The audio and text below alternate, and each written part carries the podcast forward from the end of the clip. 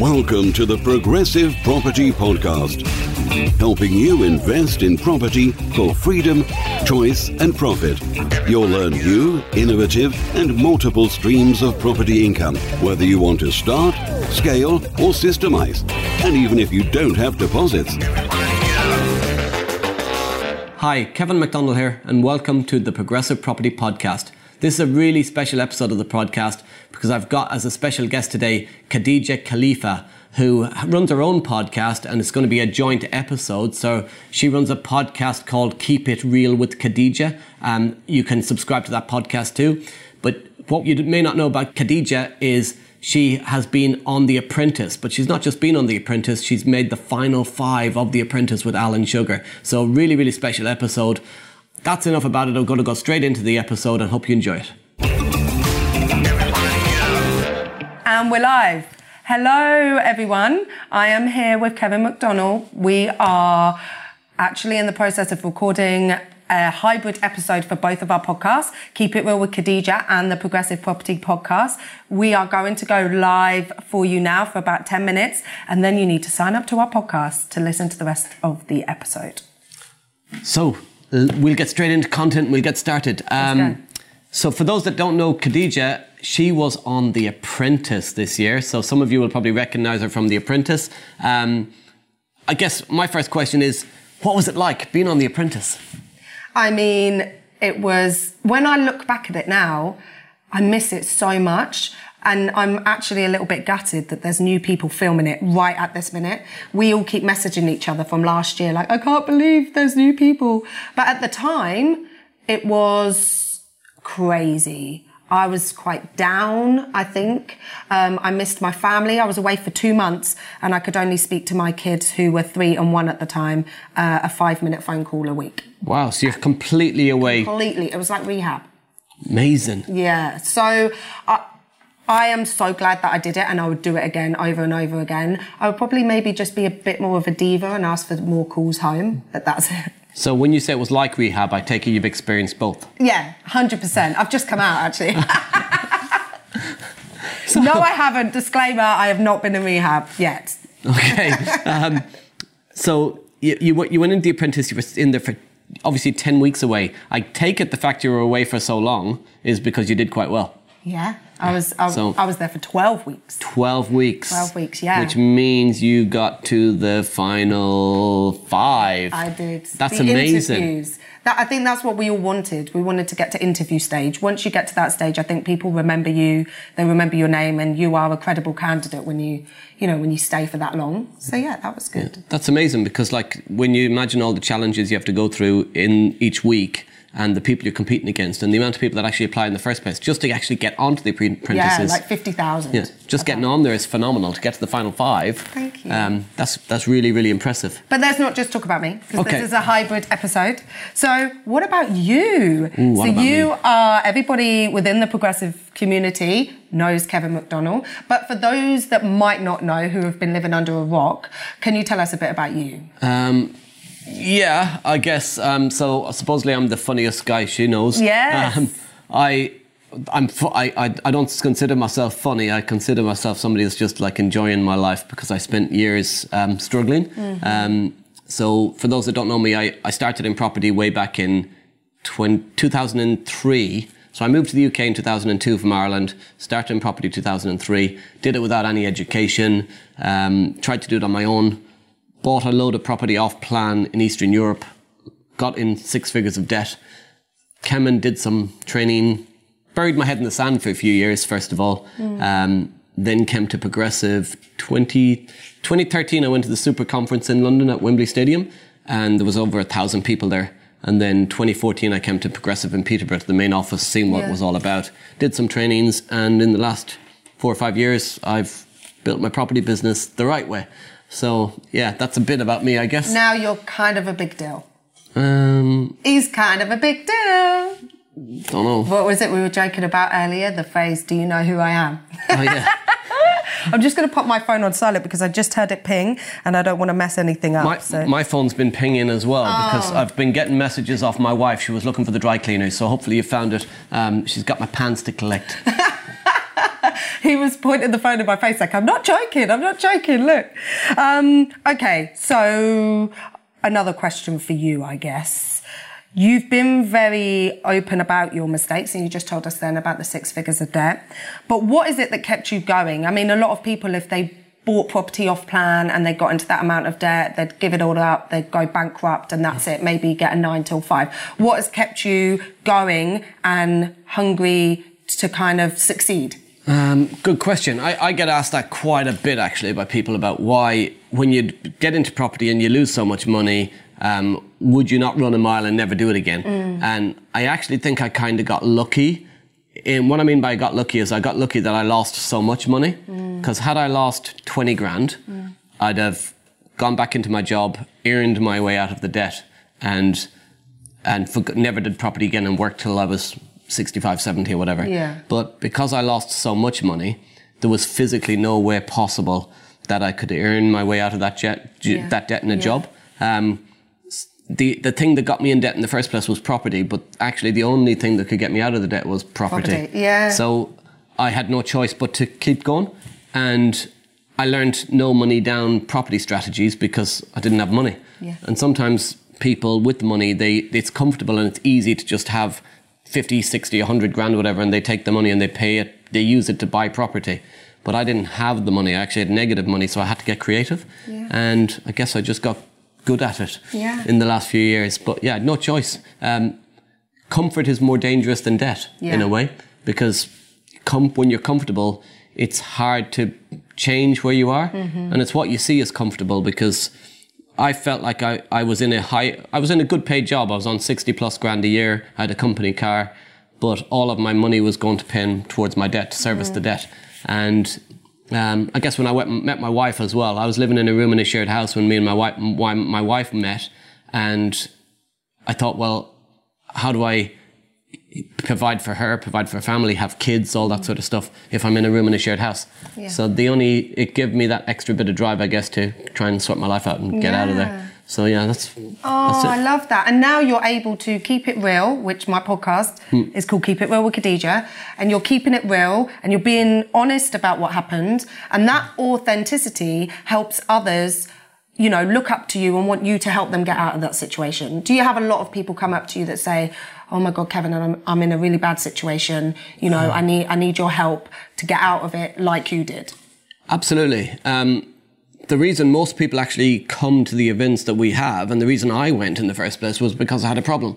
Pe- and everyone tends to think that their problem is the only problem, and mm. it's the biggest problem for you, but it's not the only problem in the room. Mm. And when I came, I had a problem, but I wasn't the only person that had a problem either. Um, and having people around you to support you and help you through the problem and to see that actually it's not the end of the world and you can do something about it is a key bit, I guess, for me yeah. um, to helping people.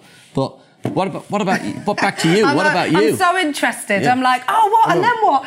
Um, okay, what so do you, you, want to ask me? Well, obviously, obviously, you went on The Apprentice. You had a for those people that don't know you, you had a, a I believe, a cleaning business, or you still do have a cleaning business. Yeah. So if you're busy, you've got a cleaning business, you're getting a bit of success with it and stuff. Um, why join The Apprentice? So what was your sort of driver, your motivation to to apply for The Apprentice? And I guess how has that also then helped you? Yeah. by being on there? Okay, so originally I never, so I studied a law degree and then I started working for the Financial Ombudsman Service when I was about 22 years old. And um, I fell pregnant with my eldest daughter, who is uh, going to be five in June.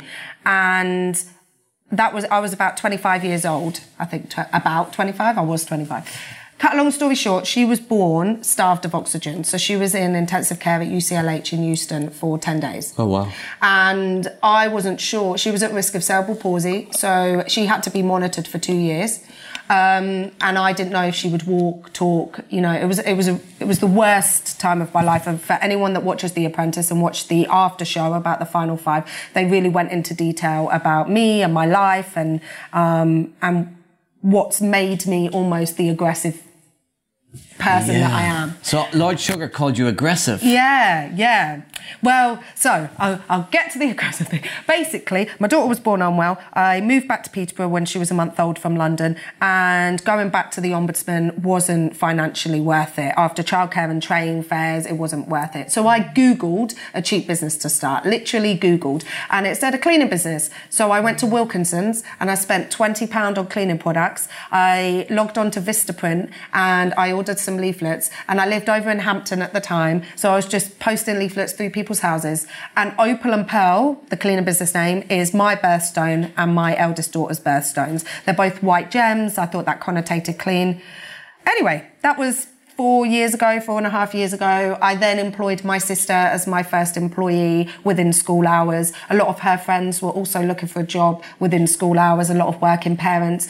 And then it kind of grew. At one point, I had 35 employees. So before I went on to The Apprentice last year, around this time, at that point, I had around 30 employees. Um, I've always loved. Oh, sorry. What, what, period of time was that to get from zero to 34 employees? Three years, three and a half years. And in oh. that time, I'd had another child. So I've got a youngest now, she's two, nearly three. So um, I'll be honest, bloody exhausting. Like the last five years of my life, I feel like a bit of a whirlwind.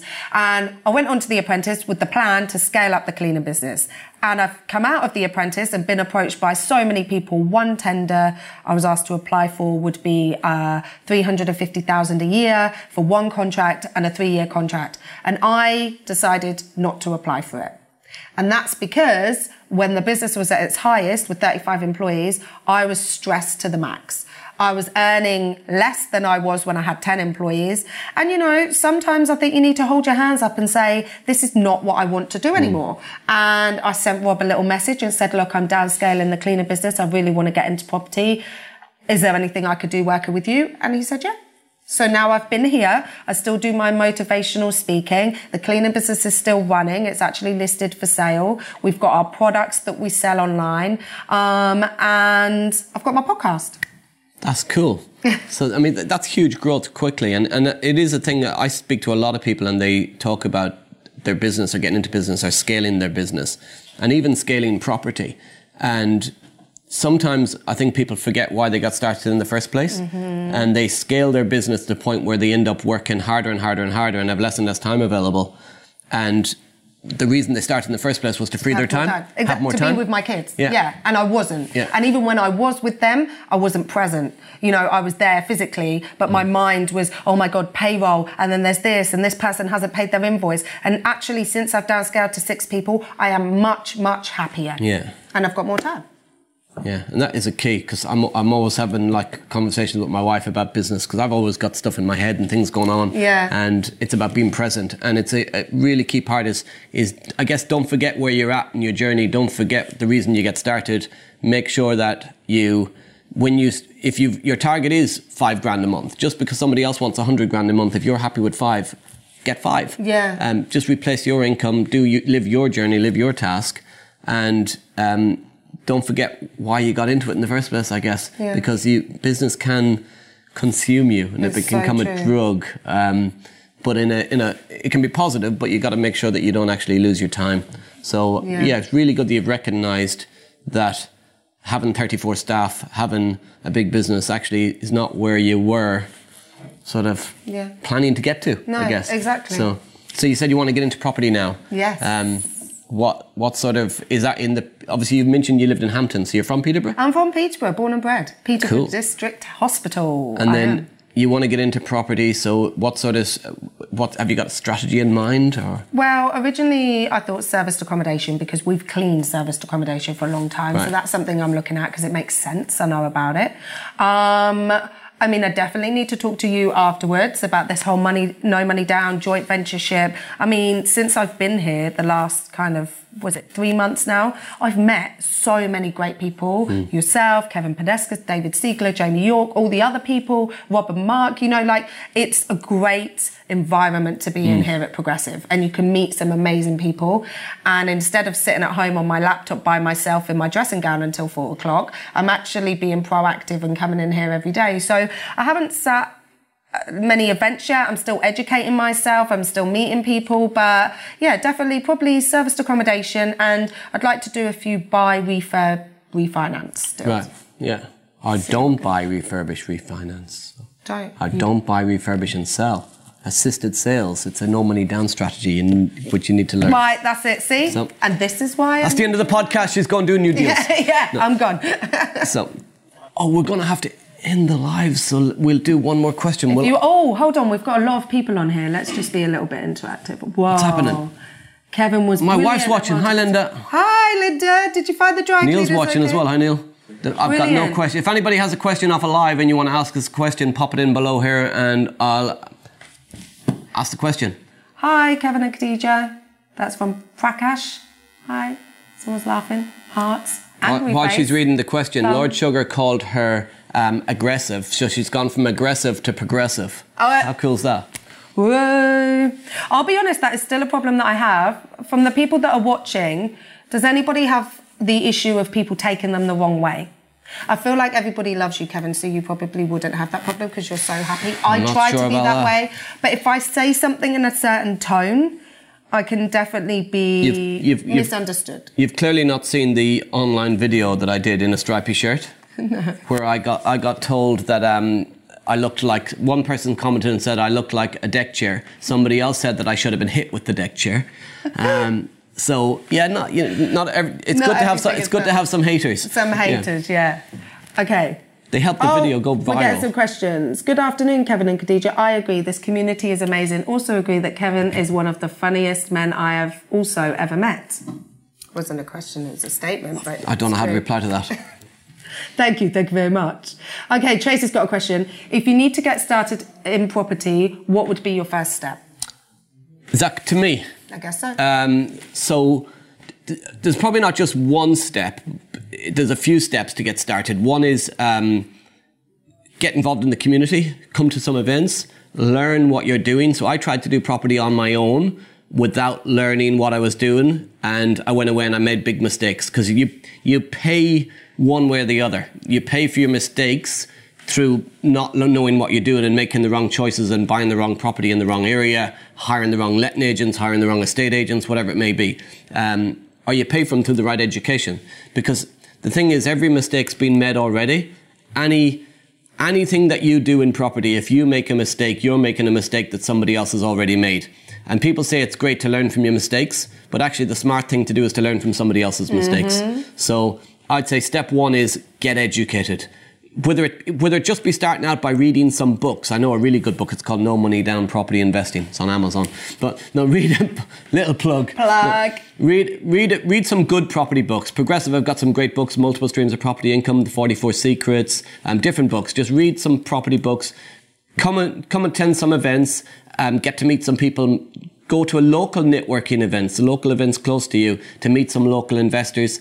Speak to some estate agents, letting agents before you jump in and buy something that you may be paying too much for or you're buying in the wrong area or you're not sure what you're doing. Um, but believe in yourself because here's the thing every single one of us started the same. We were all born one day, we've all started the same, and we all learn stuff. Wherever you're at in life right now, you got there through your experiences, through your learnings, through um, a choice that you made at some point in your life, whether that be that your parents put you through a certain course in university that you didn't want to do, or you chose it yourself but realized you didn't want to do it, or it didn't give you the lifestyle that you thought you wanted to get. You've ended up where you are today through the choices that you've made.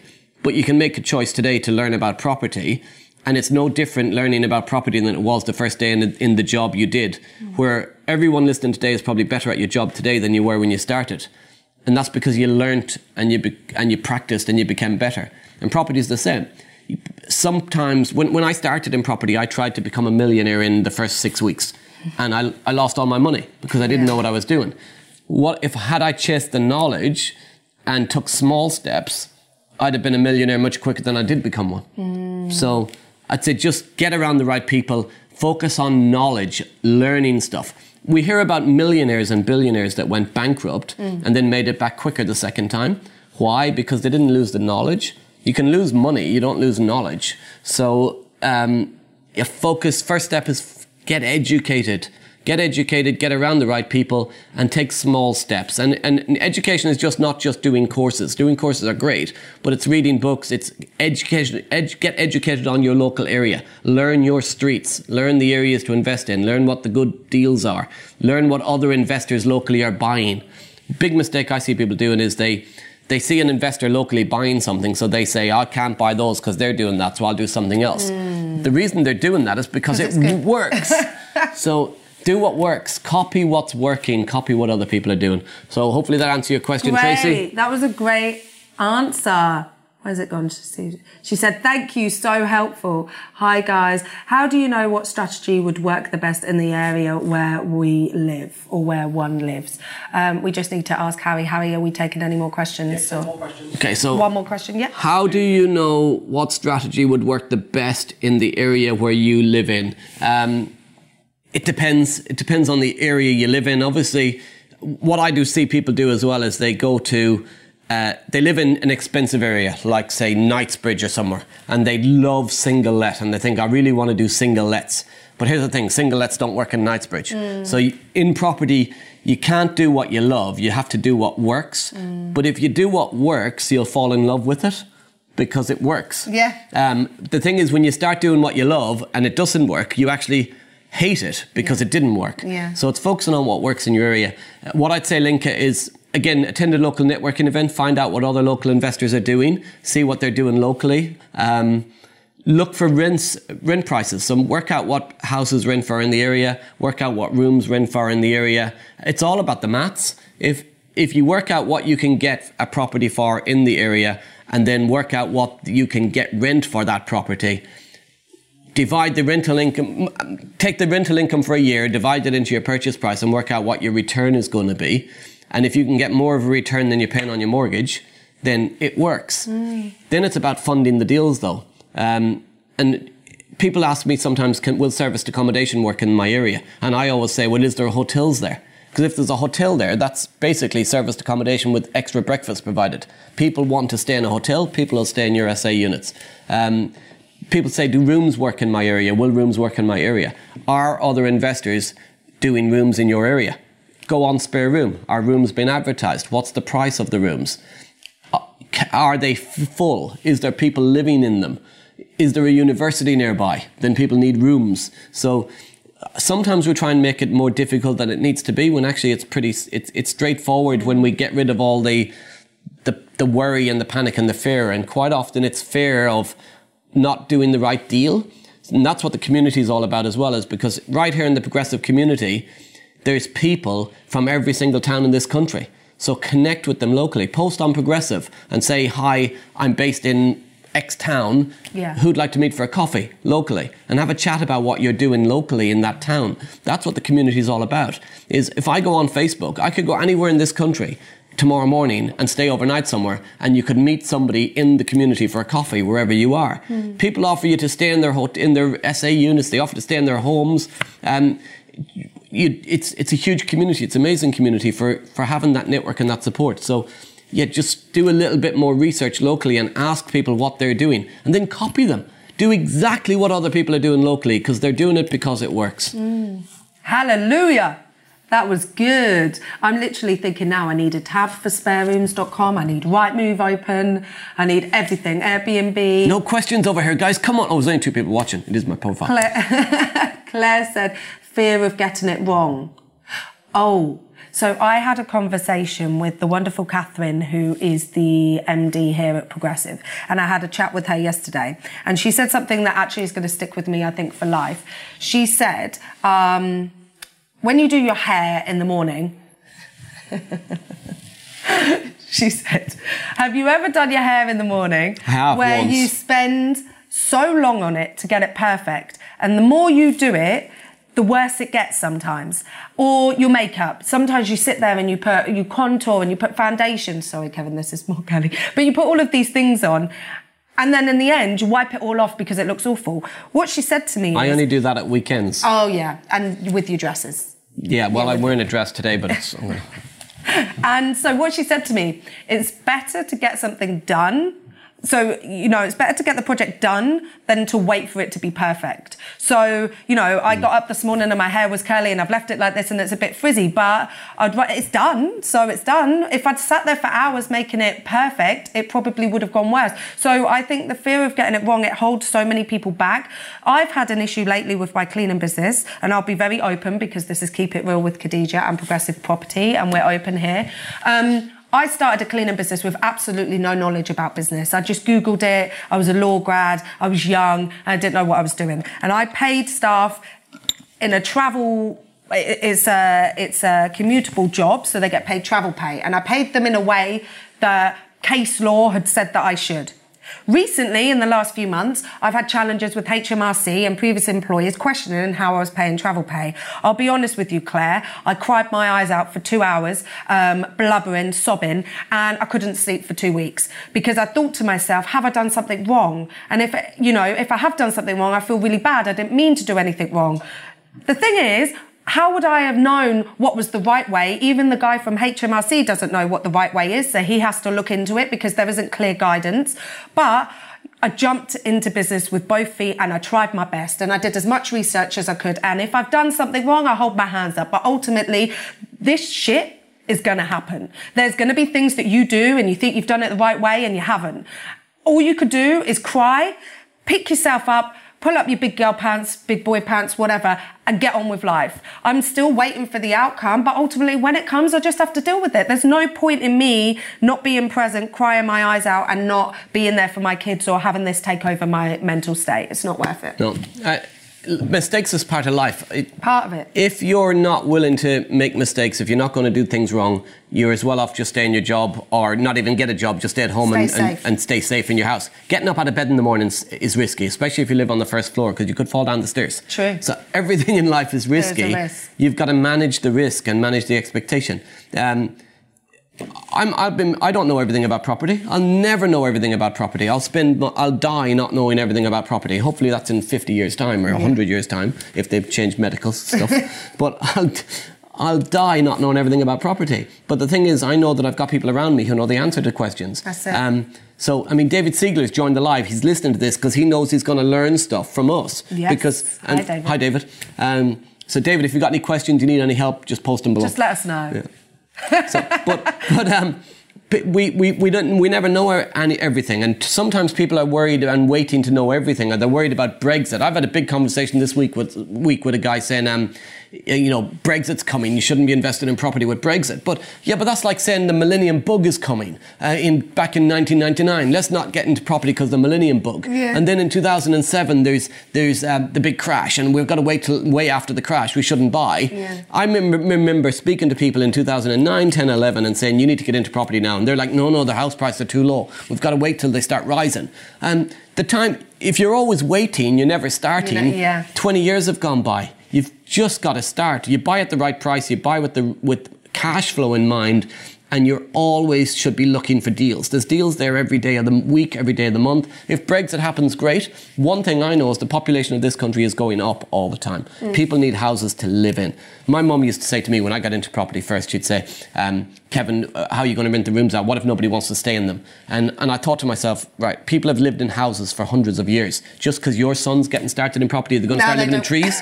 Or they're going to jump in trees or something? It's not going to happen. So, I think that's a good that's a good point. Actually, mentioning your mum, I spoke to a friend of mine who um, has joined Progressive, and um, she said to me that she has some family members that maybe say to her, "Oh, it's not going to work," or "It's not this," and it's really clouding her energy and her mojo and her zen. And those, okay, it might not work. The answer is they might be right. It's true. When I started the cleaning business, I had to ask a friend to leave my house because she told me my idea was rubbish and I'd never earn any money.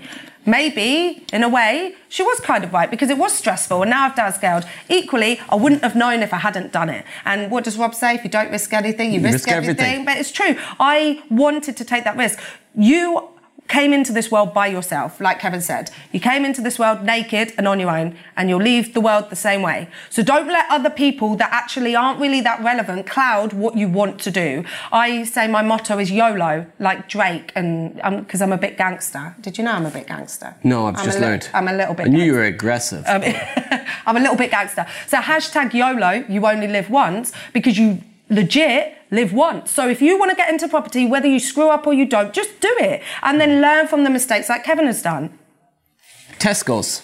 Right now, somewhere in the world, somebody is nicking something out of a Tesco's. That's happening somewhere in the world. In the se- They- in the self serve bit, they're not. Yeah, uh, well, in the self-service, but you know when they, they scan stuff, but they're not really scanning it; it just goes through or something. I don't know, but they're nicking something out of a Tesco's somewhere in the world. Here's the thing: when the Tesco people got together, Mr. Tesco, whoever he is, Yeah. when they all got together, the shareholders at the start, and one of them came up with a great idea and said, "I've got a great idea. People need to eat, just like they need to live. People need to eat. We should provide them with a place to buy their food. We could have this big shop. We could build it. They own the land, by the way. The land is where the money is. Maybe not even the food. It's the land, the real estate. Mm-hmm. But he talks through this idea of having distribution centres and delivering food to these big shops, and we could put them all over the world, and the land will go up in value because the shop's there and whatever. And one of the shareholders says, or one of his mates that became a shareholder, he says, "Yeah, but stop a second now. Somebody could nick something." And then he goes, You're right, bad idea. Let's not build a Tesco's. Let's not do sell food because somebody might nick something. And it's the same thing in property. It's, well, what if the tenants don't pay the rent? Well, here's the thing you're going to have a tenant that doesn't pay the rent. But if you've got one house with one tenant and they don't pay the rent, you've got a problem. If you've got 100 houses or 50 houses or even 30 houses and one tenant doesn't pay the rent, you ain't got as big a problem. Yeah. You've got safety in numbers. Tenants won't pay the rent. Tenants will um, trash a house every so often. You'll have empty, empty rooms, empty, you'll have empty properties, you'll have void periods, whatever it may be. That is part of business. It's a cost It of business. But not starting, where are you? You got so you go into it with an open mind and know that as you scale your business, as you get more cash flow in, and that's why cash flow is so important. Fridge freezers are going to break. I've had tenants text saying that somebody else stole their milk. Okay, you got to deal with these things. First world problem. It's first world problems. So the thing is, it's back to Rob Moore, is what you just said, which is if you don't risk anything, you risk everything. What's the alternative to getting started? We, I know too many people that have been successful in property. Um, the- if you look at the rich list, they're the most, the most successful people in the world either made their money in property or they invest their money into, property. yeah. It's a safe place to put your money. So success leaves clues. It's there to see and not starting waiting for things like Brexit, waiting for all of these things, waiting for l- Labour might get into power. Oh my God. I mean, I'm not even into politics. I don't care who's No, in power. I'm. I'm just interested in who's in my houses, not who's in power. Right? It doesn't really matter. Laws will change, the governments will change, taxes will change. People have invested in property for 100 years, the hundreds of years. They'll continue to invest in property in 100 years' time. There will be people making money in property in 30 years' time. There'll be people making money in property in 10 years' time. And you're going to look back, some people, and go, I wish I got started in 2019. so true. So It's so true. ignore Brexit. Oh, more comments. This has been so helpful, Claire Saunders says. Amazing advice. Thank you, Kevin, says Lenka. Tracy put, question for Khadija. I had the same realization with my cleaning company many years ago. What do you feel is your biggest driving force now to find something better that feels more aligned? Hmm. Uh, well, driving force is always my children. So, children and family. And I think, like Kevin said, it's really important to remember why I got into business. I got into business to spend more time with the kids. And then it got to a point where I was spending no time with the kids. Or I was there, but I didn't feel like I was there because my mind was, oh, sorry, I've got a bit of a cold. Because my mind was taken up with everything else.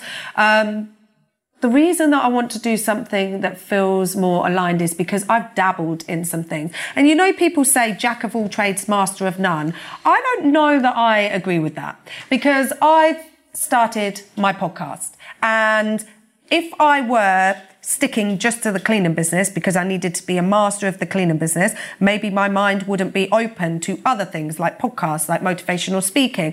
So you might call me a jack of all trades because I'm doing motivational speaking and I've got a cleaning business and I've got products and I'm doing a podcast.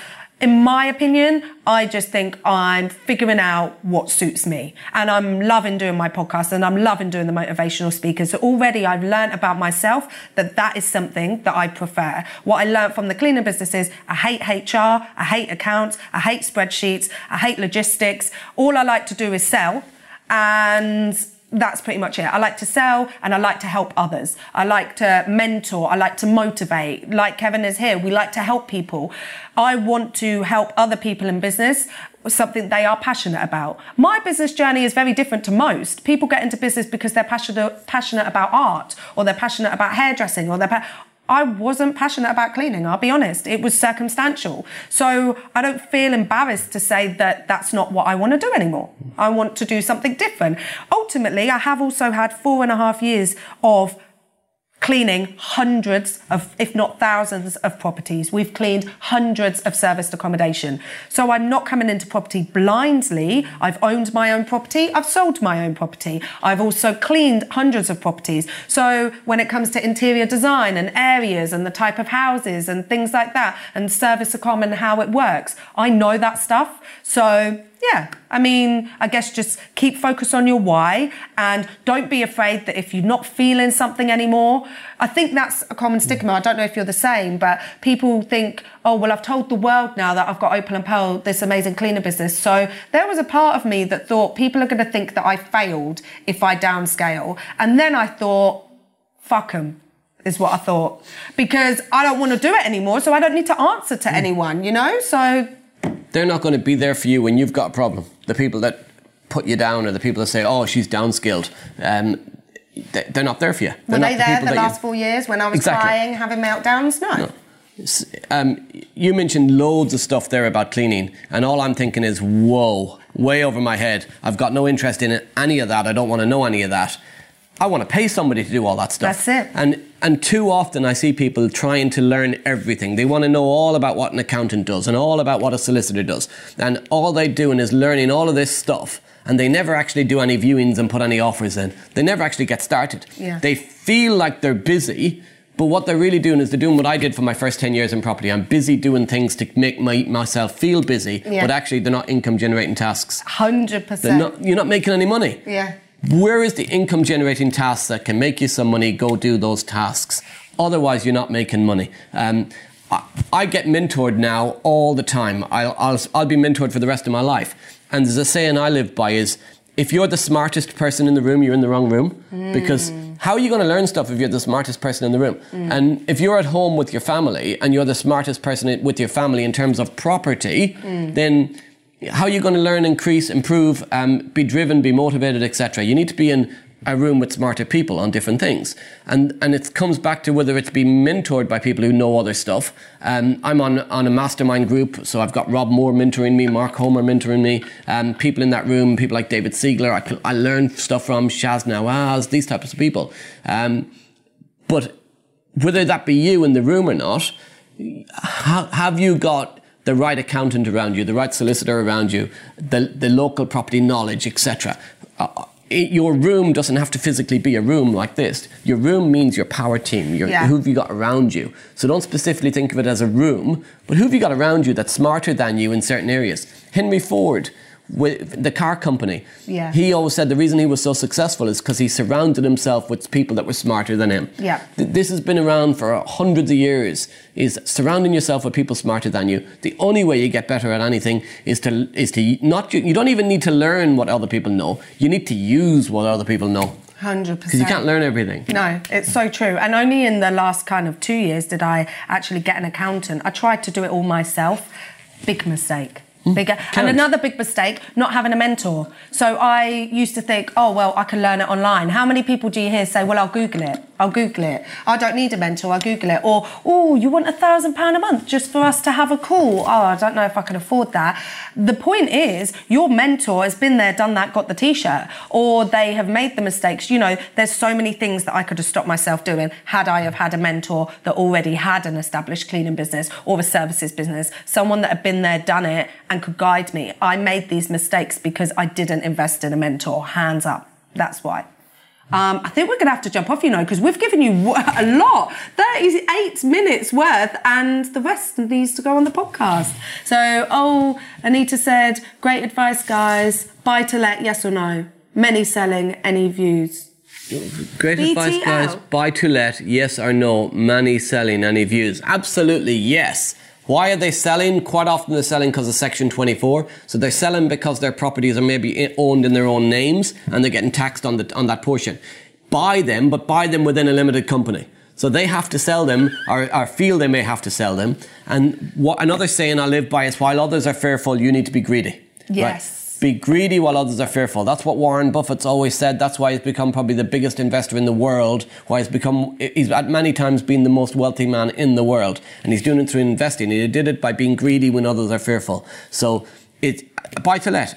yes, you should be doing buy to let. Absolutely, you should be doing it. You should be doing buy to let. You should be buying properties, whether that be buy to single let, buy to HMO, buy to serviced accommodation, whatever it may be. You should be buying properties. You should be building your assets and creating cash flow.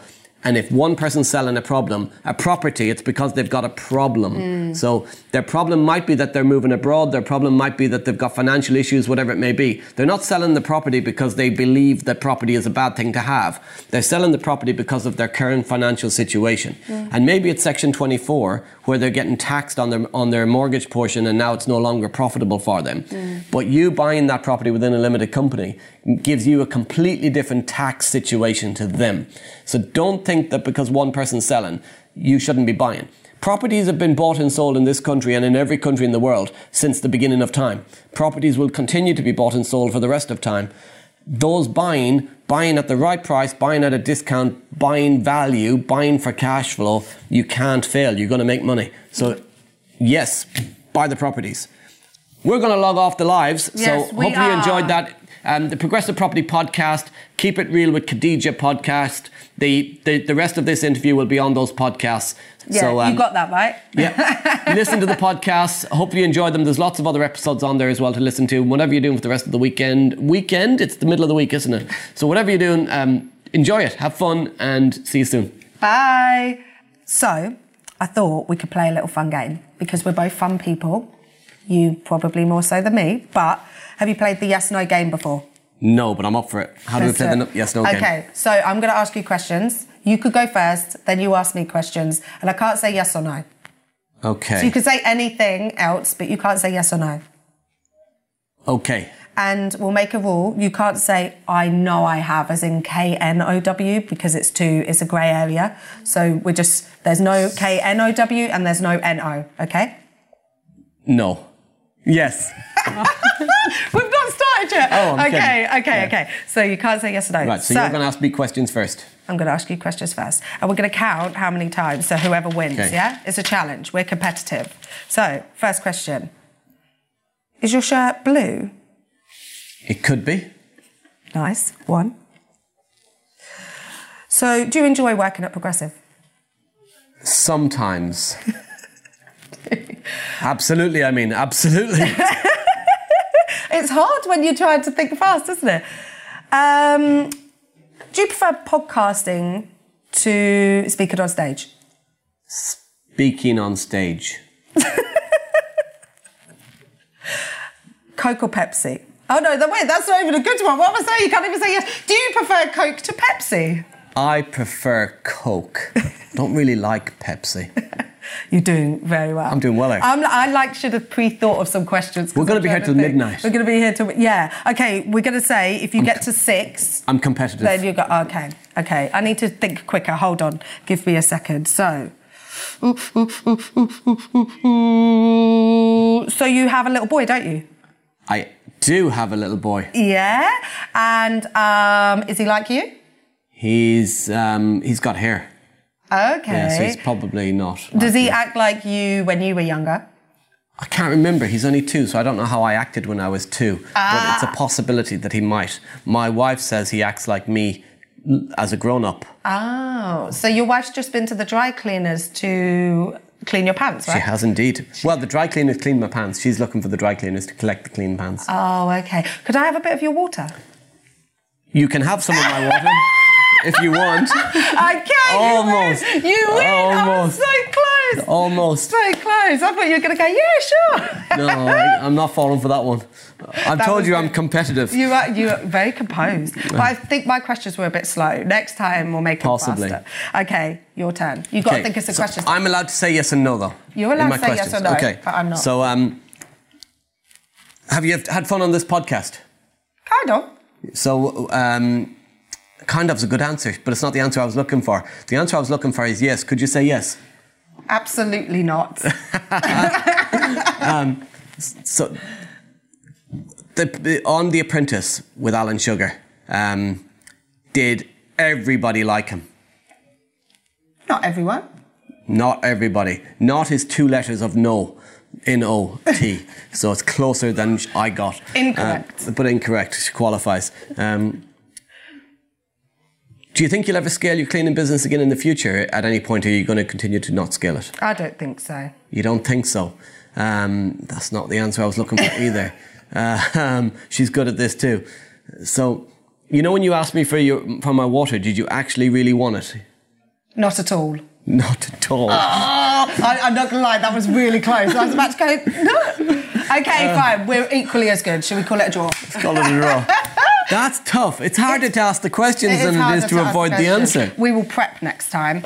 Okay, so we're just before we finish off, we're going to talk a bit about public speaking Yes. because I think public speaking is really a great way one to earn money, two to share your vision and your passion, and three to meet people. Like I think it's great when I go to schools and. Um, I'm able to kind of put this little gangster voice on for the 16 year olds, and then I could speak at a corporate event and I have to speak very well. So, what would be your three top tips for public speaking? Because you're great at public speaking. Okay, I never get corporate events though because nobody understands me.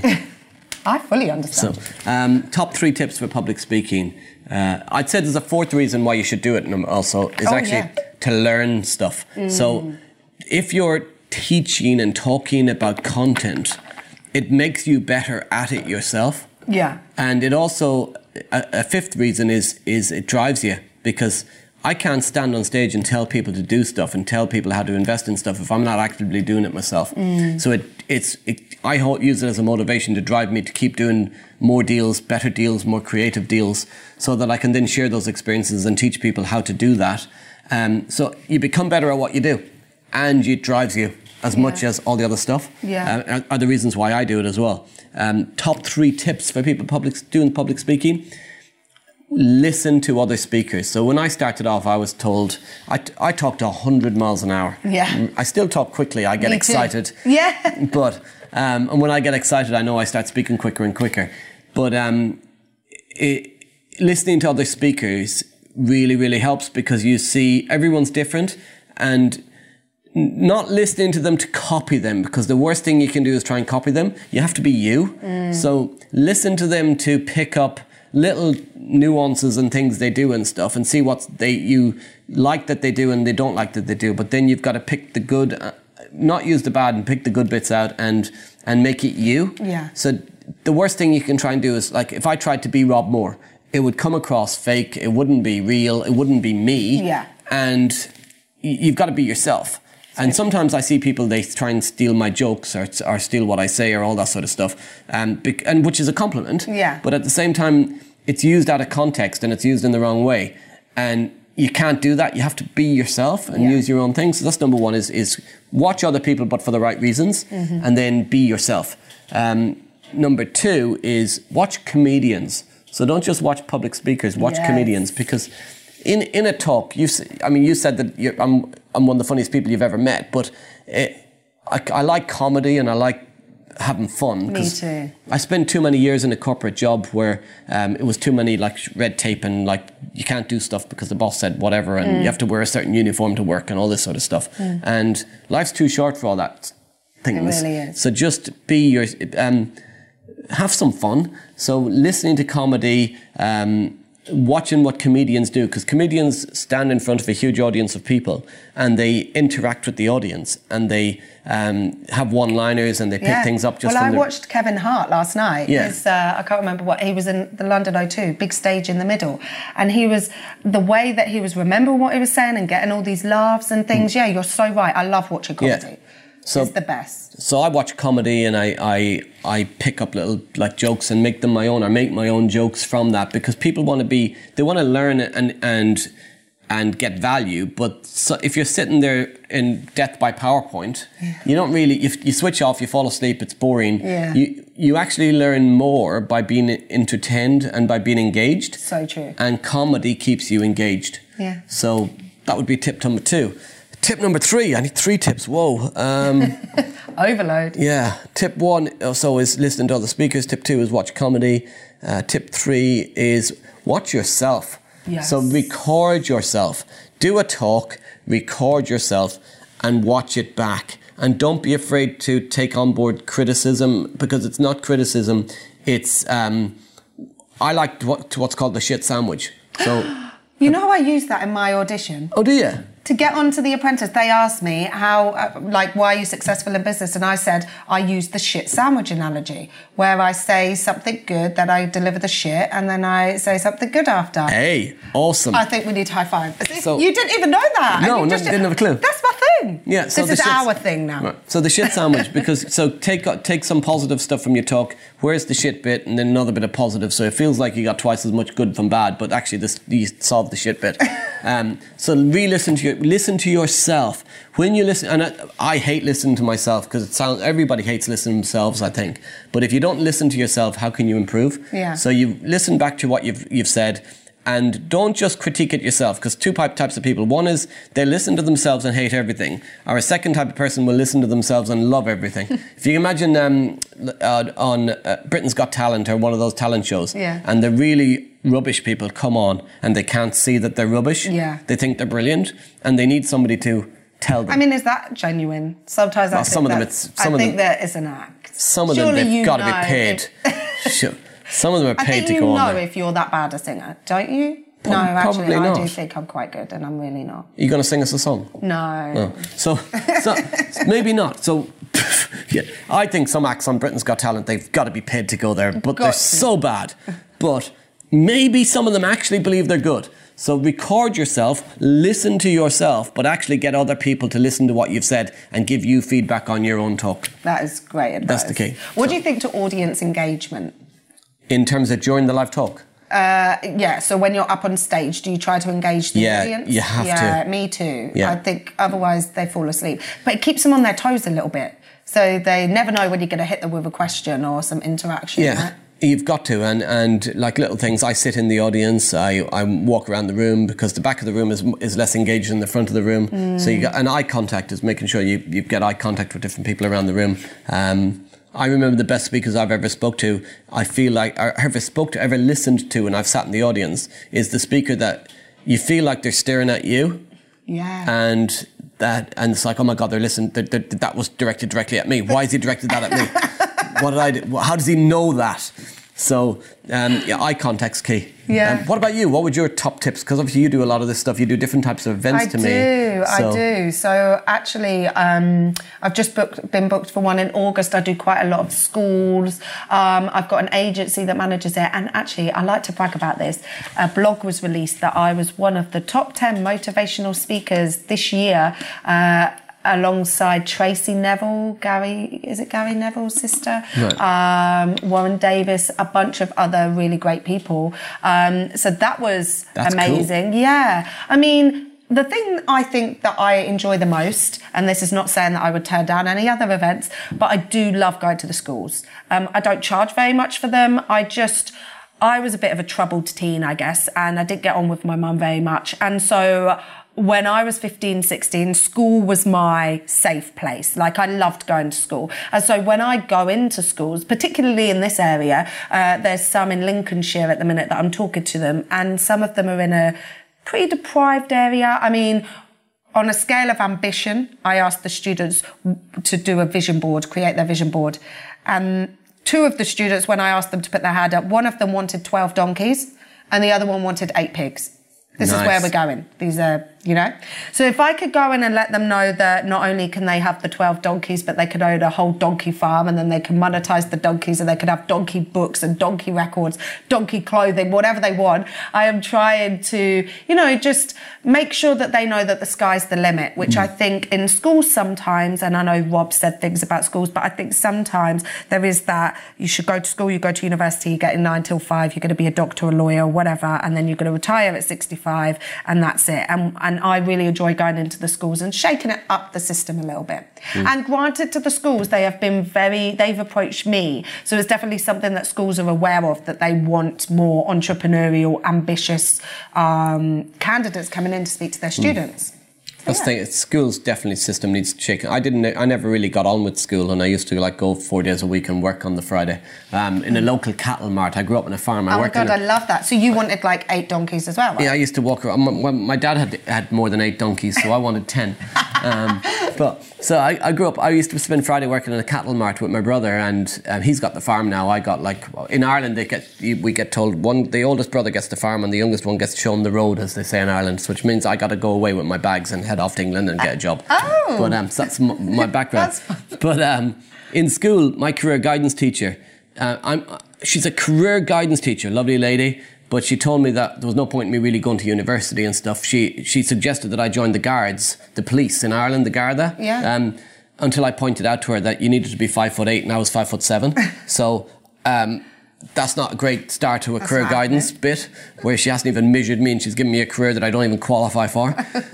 and we well we take advice from people. That career guidance lady, lovely lady, she's not wealthy. Mm. She's not um, financially free and I'm taking advice, and students are taking advice from people who are, they're not giving you financial advice. They're giving you the advice that's written on a piece of paper that they're told to give you, which is get a good job, get a good education. I call it industrialized. Yeah. Industrialized revolution. Mm. I read a book about that. It's a system, yeah. They yeah. created a system to keep everybody in factory jobs and whatever because yeah. they need to they need people working those jobs to put food on the shelves, put mm. cars on the roads, put stuff in the country. And yeah, you got to break away from that. Yeah. So. Wow. Where do we make go sure from here? We've had, yeah, make sure you're taking the advice from the right people. Yeah, that's it. Hallelujah. Well, can I just say, this has been an absolute pleasure. I feel like it was very easy. Now I'm thinking I could get my own chat show. You could do your own what chat do you show. Think? We could have the, the Kevin Khadija chat show. Yeah. That was a tongue twister a little bit. Yeah. But we could do it. I just needed to pronounce your name correctly at the end because I totally messed it up at the start after 21 minutes of practice. Brilliant. Well, thank you so much for being on my podcast. This has been so informative. I'm sure everybody listening is going to take so much from it. No problem. And thank you for being you. on the Progressive Property Podcast. Thank Again, you. everyone's going to get lots from this, I think. I mean, it was really, really valuable. I've learned lots. Um, and it's great to get an insight into somebody who's into property but also got other businesses. Yeah. So thank you for being on the podcast. Thank you so much.